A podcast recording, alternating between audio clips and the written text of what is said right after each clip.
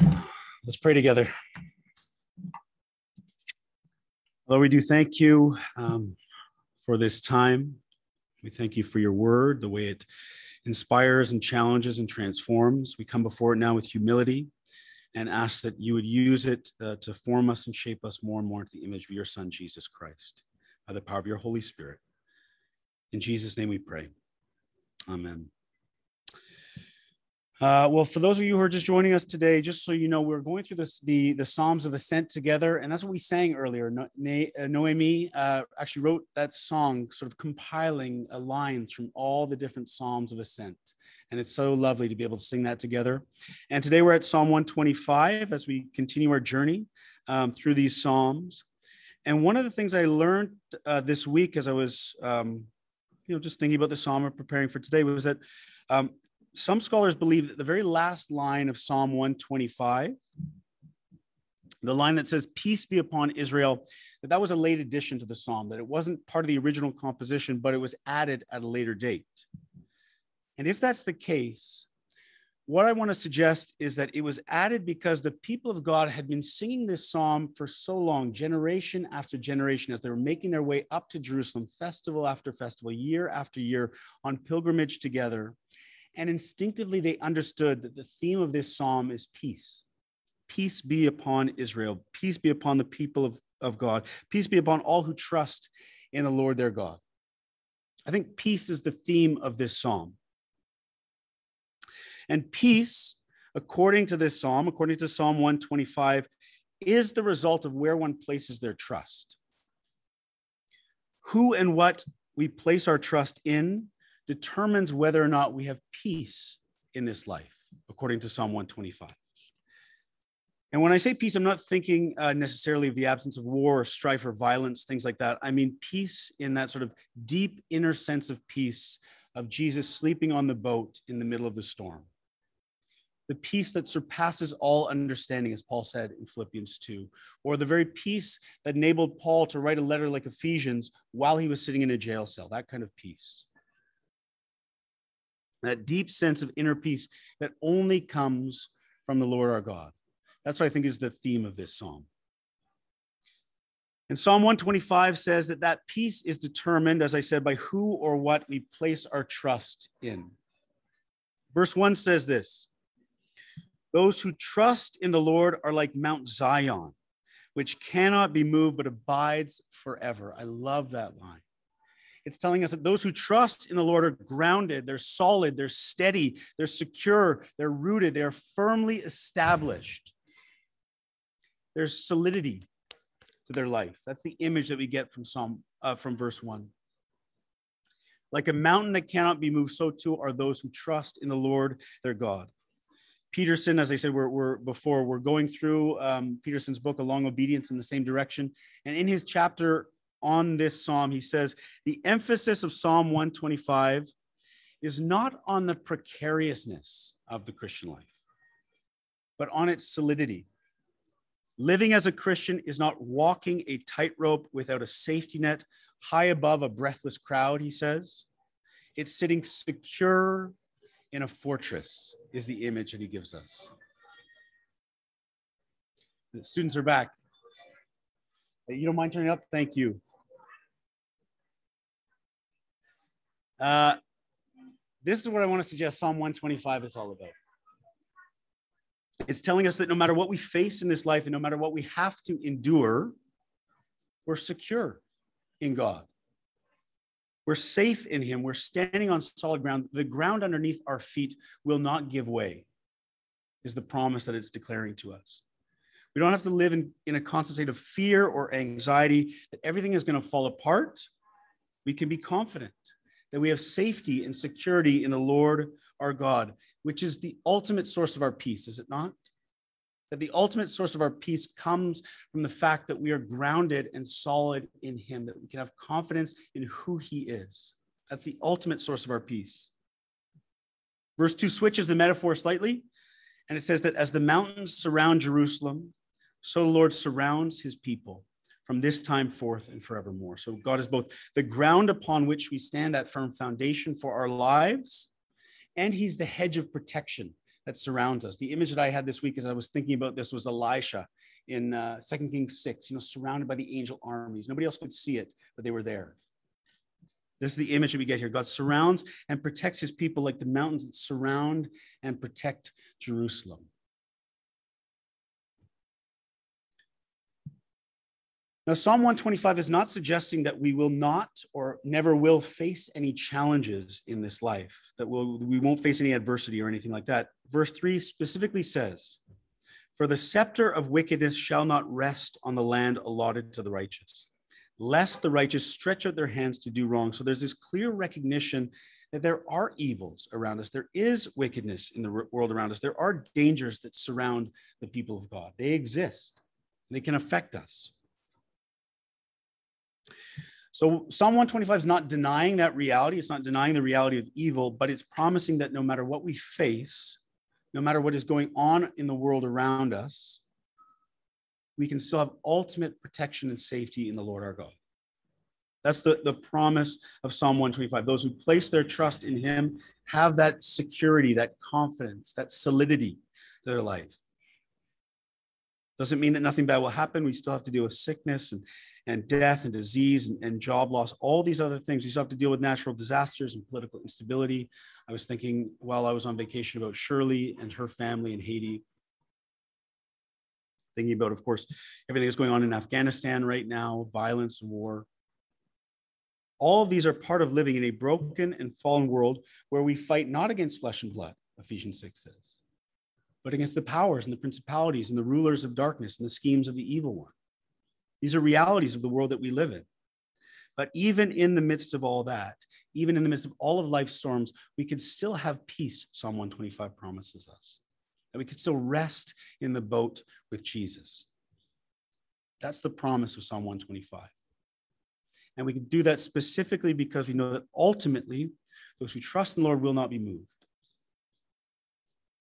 The ground under their feet is stable and secure. Those who trust in the Lord are protected by the Lord their God, like the mountains that surround and protect Jerusalem. We know this. We have confidence in this, especially because of in and through Jesus, what he has done, that death has been defeated, the enemy has been conquered, the powers and principalities have ultimately been brought to their knees. That in and through Jesus, we can have this kind of confidence. We might still endure some challenges in this life. That's a guarantee.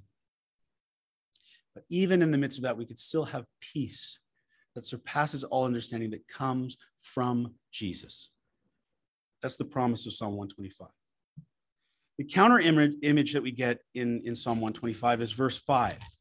And it says this But those who turn aside to their crooked ways, the Lord will lead away with evildoers. Those who turn away from the Lord and trust in other people or other things will be led away, the psalm says. They'll be swept away by the challenges that they face in this life. They have no firm foundation upon which they can stand. One scholar translates verse 5 in this way, and I thought this really, in a, in a powerful way, captures the contrast that we get in verse 1 and verse 5. He, he, he translates it like this But those who tottering for their devious ways, the Lord will lead away with evildoers. So in verse 1, we have the people who trust in the Lord their God, they're firmly established, they cannot be moved. Those who turn away from the Lord, they totter, they can't stand straight. They're they can't stand upright. There's no firm foundation upon which for them to build their lives. And so it feels like every step is going to be a demise. You're just waiting for the waves to crash over the boat. And when we feel like that, of course, we feel anxious when we're tottering. When the ground doesn't feel secure, we feel anxious, we feel scared, we feel worried, we feel fearful. We have no sense of peace. I think all of us can attest to that that sense of being in the boat and just waiting for the waves to crash over and I'm done for. All of us, I think, can attest to that. There's just no sense of peace. And that's what Psalm 125 is ultimately telling us. Those who place their trust in the Lord will experience peace. Even in the midst of all the challenges that we face, we can still experience that deep sense of inner peace. Those who place their trust elsewhere will totter there's no firm foundation upon which they can stand, and eventually their lives feel like they're just swept away. Now, I think the biggest challenge for us, if we're going to be honest, is that we actually experience both of those, don't we? like sometimes simultaneously. It's not just one or the other. Those who trust in the Lord always experience peace. Those who don't trust in the Lord always experience that sense of tottering. Even us, at least for myself, I could speak. Even us who place their trust in the Lord, sometimes it feels like the foundation under our feet is giving way. I feel like I totter from time to time. And so I take Psalm 125 as this gift to myself that, that tells me what is ultimately real that no matter how I might feel in this life, if it feels like things are tall, if it feels like the ground underneath my feet is giving way, Psalm 125 gives me the confidence I need to know what is actually real. That those who trust Lord cannot be moved. I am ultimately safe and secure in Him. He protects me like the mountains that protect Jerusalem. This is the ultimate reality that I press into in those moments when I feel insecure, unsafe. My life is tottering. Psalm 125, I think, is a gift to God's people in those moments. I think the other gift that we see in our passages today is that when we feel that sense of that, that lack of peace, there's another gift that is offered to us, and that is the armor of God that's pictured in Ephesians 6. So when we're feeling that sense of insecurity, this is the invitation of God put on the armor of God, he tells us. And what I want you to notice is that Ephesians 6 and Psalm 125 have the same goal in mind. They're both inviting us to stand firm in the Lord. Psalm 125 says, Those who trust in the Lord are like Mount Zion, which cannot be moved but abides forever. They're secure and solid, they're able to stand. While Ephesians 6 says, Be strong in the Lord and, and in the strength of his might. So that's a gift, right? That's not our might, his might. He gifts that to us in Christ Jesus our Lord. Be strong in the Lord and in the strength of his might and put on the whole armor of God. We're being invited to put on the whole armor of God that you may be able to stand against the schemes of the devil.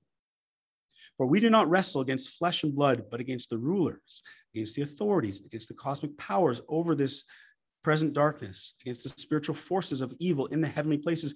Therefore, take up the whole armor of God that you may be able to withstand in the evil day, and having done all to stand firm, verse 13 says, verse 14 says, stand therefore,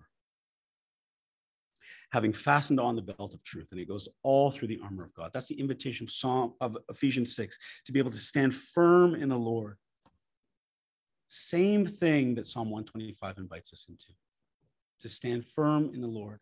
So I just want to say in those moments, if you're like me, if you're not, then great. But if you are like me and you have moments where you do feel like life is tottering a little bit, where there is that sense of insecurity, where the ground does feel like it's a little bit shaky, I, we not only have Psalm 125 to, to stand upon, we also have the armor of God that he invites us to put on. This act of putting on. So I just want you to think about this. Each one, let's just take a moment for each one and just think about it. At, in those times where my life feels like it's tottering, the invitation is to put on the belt of truth, which is this ability to rest secure in the knowledge that God has conquered the enemy and won the ultimate ultimate victory in Jesus Christ. That's the ultimate truth that I need to, to rest assured of in those moments. There are these battles with the principalities and powers. We war not against flesh and blood. And in those moments, that's part of what is making me feel insecure, I need to put on the belt of truth to know what is ultimately real that Jesus has won the victory that has already been accomplished. When I'm tottering, when my life feels like it's tottering, I need to put on the breastplate of righteousness and do those good things that God is calling me to do. I might feel insecure. I might not be sure what I'm called to do, but I know that God has given a place of calling on each one of our lives to love the Lord our God with all our heart, soul, mind, and strength, to love our neighbors as ourselves, to pray for those who persecute us, to love mercy, to do to, to, to do justice, to walk humbly with our God. Do these things. Put on the breastplate of righteousness and do what God calls us to do in those moments of uncertainty. Anytime I'm feeling that sense of, of tottering, then we're invited to put on the shoes of the gospel of peace and work towards reconciliation with all people. I think sometimes that that that sense of insecurity can also be a healthy guilt that Lord places upon us. That there are people that we need to make amends with. So we need to put on the gospel, uh, the shoes of the gospel of peace, and go and work towards reconciliation with those people. When we feel like our lives are, are tottering, the ground is, is getting shaky under our feet, we need to put on or take up the shield of faith. which extinguishes, scripture says, the flaming darts of the enemy. It protects us from these things that we can't see that are going on that make us feel insecure, unworthy, maybe, whatever the case may be. Take up the shield of faith. This is an act that we actually do. That we put on when we're feeling like we're tottering. We put on the helmet of salvation, which I invite you to consider like a crown. That I, this is to whom I belong. I am his and he is mine. I am in Christ Jesus. I am safe and secure in him. I can wear the, the helmet of salvation. He has bought me with a price. Nothing can ultimately threaten me. When I feel like I'm tottering, bless you, we could take up the sword of the Spirit, which is the word of God, pierces soul and spirit. It cuts through all the garbage around us and it gives clarity to our lives. We could take that up when we're tottering. It says, pray. Pray at all times in the Spirit. And what I would invite you to think about is just in those moments is learning to be attentive. Like, I don't know what's going on. I can't see my way forward, but I just want to be attentive to God, the Holy Spirit, who is going to lead me. I'm going to trust the next step will be provided for me, and I'm going to follow you. So, God has given us the armor of God to stand firm in Him and trust in the Lord our God against all attacks of the enemy. So I think the question, at least for me, that came to mind this week was Is there a particular area of your life, maybe, that you feel like the ground might be a little bit shaky? And if so, what particular element of the armor of God might you need to put on at this particular moment to deal with that thing? God, God gives us these as a gift from Him. Stand firm in the strength of His might. What aspect of the armor of God might you need to put on? Name of the Father, and the Son, and the Holy Spirit. Amen.